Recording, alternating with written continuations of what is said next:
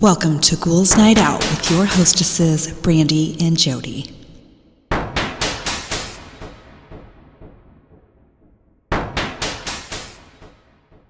Hello, beautiful ghouls. Welcome. This is Brandee. I'm here with my sister Jodi. Hello. So, um, just quickly, so the world has gone crazy, Yes. and we're in the middle of this virus crap. So, if we aren't able to do an episode in the upcoming weeks, or if we can't figure out, you know, how to do it, we'll post an announcement. But as of right now, they're still on schedule. So Mhm. we'll just have to let you know as things change. So this week we watched a documentary called The Haunting of Fox Hollow Farms. It was a documentary and a horror movie. It wasn't really a horror movie. No, it was barely a documentary. Yeah.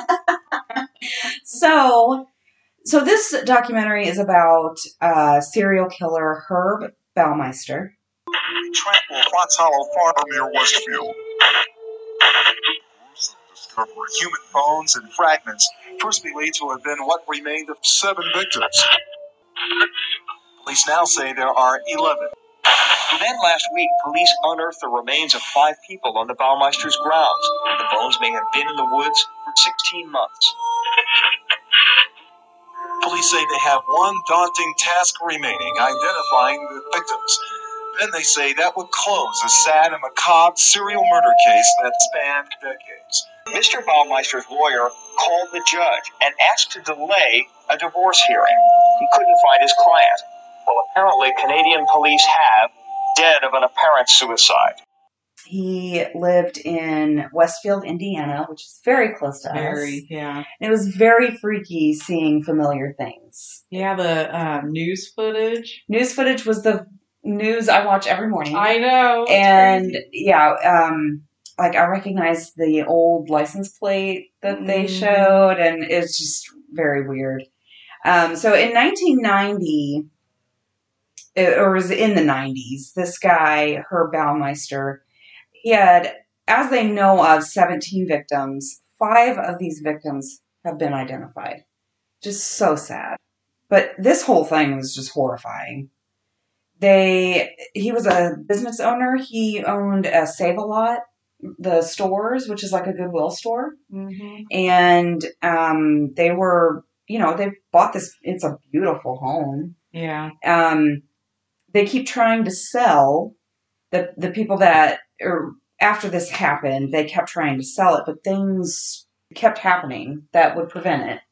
So the homeowner keeps seeing like half of a guy walking because they're the back of the house is mostly woods and she kept seeing a guy in a red shirt walking through the through the woods and she you know kind of realized that he doesn't have any legs so it's Mhm. half a body. So, also, I wanted to mention this documentary is very all over the place. It keeps going from Yeah.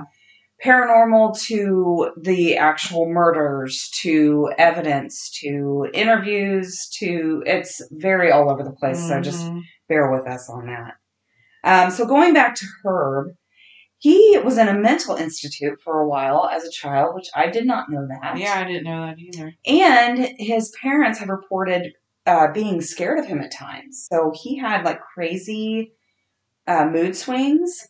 So again, going back to the paranormal aspect, they showed all kinds of um, people that have gone to this place paranormal investigators, demonologists, crazy eyed psychics, normal psychics, shamans, um, and private investigators. So, like, all these people have investigated this place and they actually caught a lot of stuff, which I was, you know, Mhm. surprised.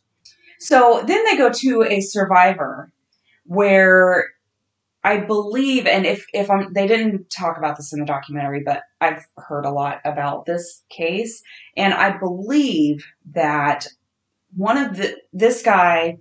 So what Herb would do is he would go downtown to the gay bars, pick up a guy, take him back to his home, and murder him. So I think that this guy, the survivor, had a friend that he was convinced that this this guy murdered his friend. So he kind of staked out the gay bars and tried to get Herb to take him home, which it worked. Mm-hmm. And um, he he said he was very persistent, trying to get him to go up to this apartment, trying to get him to come in and drink. And I have a pool in the basement. Let's go swim. And you know, he listened to his gut, and he was like, no. So he survived. Thank God. Most they they think most of the murders did happen in the pool in the basement, which, like you mentioned, having a pool in the basement is creepy. I think it is. Um, but it isn't like the basement that we had growing up. Well, I mean, no. it was nice and finished, and it didn't flood, and you know, yeah, so it had windows. and- yeah, so it didn't actually look like a basement, but still. So they're they spend a lot of time doing paranormal investigating in this basement with the pool because that's where everyone has a weird feeling, or they say it feels heavy, or um, you know, they just feel uneasy in that room. They kept doing these underwater shots Mhm. that were driving me nuts. I could have lived without those. Then the first EVP that they played, I heard nothing. I mean, it was nothing. I didn't hear anything at all. Wait, wait. Are you going? Are you going to go into more detail about the water? What do you mean? Where they were, where they said that you can catch spirits in the the ripples of the water. Oh, is that what they said? Yes. And then I they was wondering. This, then they showed this picture of the water, and I saw nothing. It was okay. That was another thing I wanted to bring up because they kept zooming in on blurry shit, I know. and I don't know if it was because it was on. We we watched it on YouTube. No, it was not because it was on YouTube. Oh, no. okay. Yeah, they kept focusing or like really close ups of this blurry stuff, and I'm like, what? Are, what am I supposed to be seeing? So that's what it, they saw faces and the ripples of the water. Oh my god. Yeah, I missed that. Good lord. You didn't miss much. um, the second EVP that they played, I did hear what they they they had the captions on the screen of what it was supposed to say, and I did hear that. Uh, it said, "You're so fucked up. Turn it off." So I don't know. Again, everybody feels uneasy in the pool area. Uh, they do the close-ups of the blurred stuff. Um, they are still trying to find victims as well, and they are still finding things out in those woods Mhm. because when when Herb got, I think he kind of got the impression or um, kind of got wind that he was he was going to get caught. Yeah. So he when he would he would drag these guys out into these woods and kind of leave them, right? That's what it seemed like. I think didn't he leave them at first? Yeah, he left him at first. Then I think he tried like different he tried a bunch of different ways to get rid of these bodies. And it just seemed like he just made a giant mess Oh of yeah. bodies. They said that animals were carrying off body parts. His kids found His him. kid found a full skeleton, a full skeleton in their backyard. Unreal. His son Eric, I have that in there later. They also did say something interesting that I hadn't heard was that there was indication of videotaping, Yeah. which I want to know what indication that is. And that's crazy. If they have videotape, oh my god, I just I couldn't deal. So again, they're they're trying to find these body parts. They have one of those machines where you can look under the ground and see if something is under there. Um, then they found a uh, a Zippo lighter, which one of the big things uh, I think when he was kind of panicking when he was going to get caught, he just put everything in a pile and set it on fire. Mhm. And they found a Zippo lighter, which I thought was really creepy. Yeah. Uh, then the homeowner said that depending on the conditions, a full body like a full dead body could go from that body to a skeleton in two weeks. I know. And I, he said probably. yeah. And I was like, dude, you don't know what the fuck you're talking about. No. Two weeks? There's no way. No. No way. No. I was thinking the exact same thing. I No. was like, uh, what? And then he was like, probably. Probably. No. Uh, No. no. You shouldn't state things like that. Yeah. Yeah. I thought that was funny, so I brought that up. Uh, and then I don't even remember what the context was, but the last thing that I have was he lived in this house with his wife Julie for four years. Like, Julie, what is happening? What? How? What is she doing when he's bringing these guys home? What is she doing when he's going to the gay bars? Like, did they She have just one of those marriages that Maybe, or maybe she traveled a lot for some reason, or Well, they they owned a local store, so I don't think that that would be the case. Maybe she was just like a because they had children. Maybe she was just a stay at home mom and she did her thing, he did his, and could be. I think that's how a lot of marriages. I think it up being. especially rich people. Yeah, I mean, I don't know for sure, but but yeah, Julie, get your. really. So that was basically all that I had Okay. For the first half. So my first, what I want to point out that the narrator was horrible. He, okay, not only was he horrible and boring, but he was like never on there. Yeah, it was like little pieces here and there, and he was so monotone. Yeah, the whole time. It was like It was bad. it was horrible. It really did seem like this was somebody's first attempt at a documentary. Oh yeah. If that was the case, they really did good. yeah, it wasn't. Yeah, if that was their first attempt. If that was their first attempt. yes. If it was somebody experienced, like, dude, yeah. no, don't quit your day job. So I guess somehow this Herb dude uh, got wind, or I don't know. They didn't go into detail, but Yeah. somehow, somehow, he started panicking. Yeah, he started panicking, so he decided to go to Canada. Um, when he was there, he got stopped by a Canadian police woman, Right?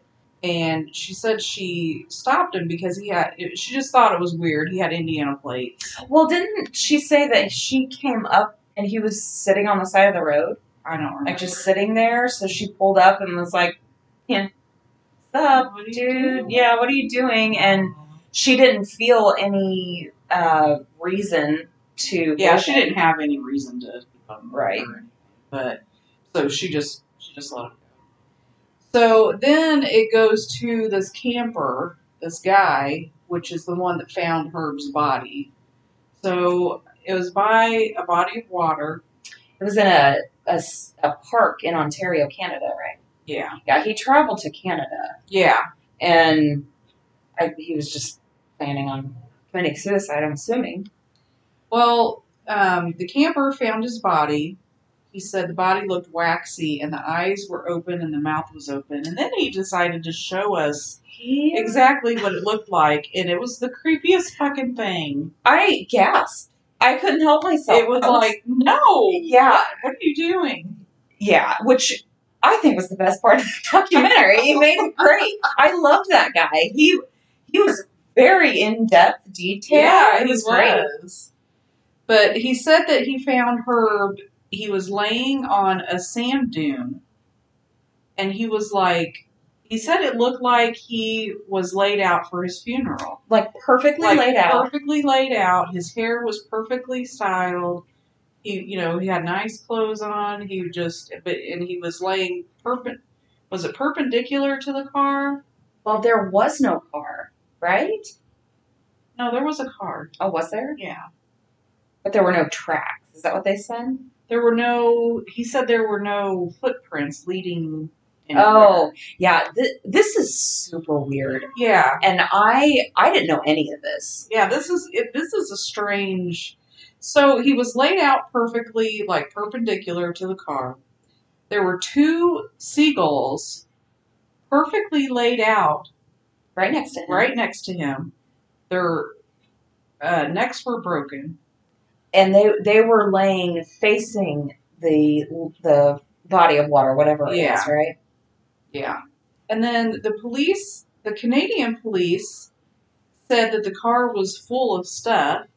But when um, I guess our the authorities from Indiana got there, hmm the car was empty. I did not understand that part.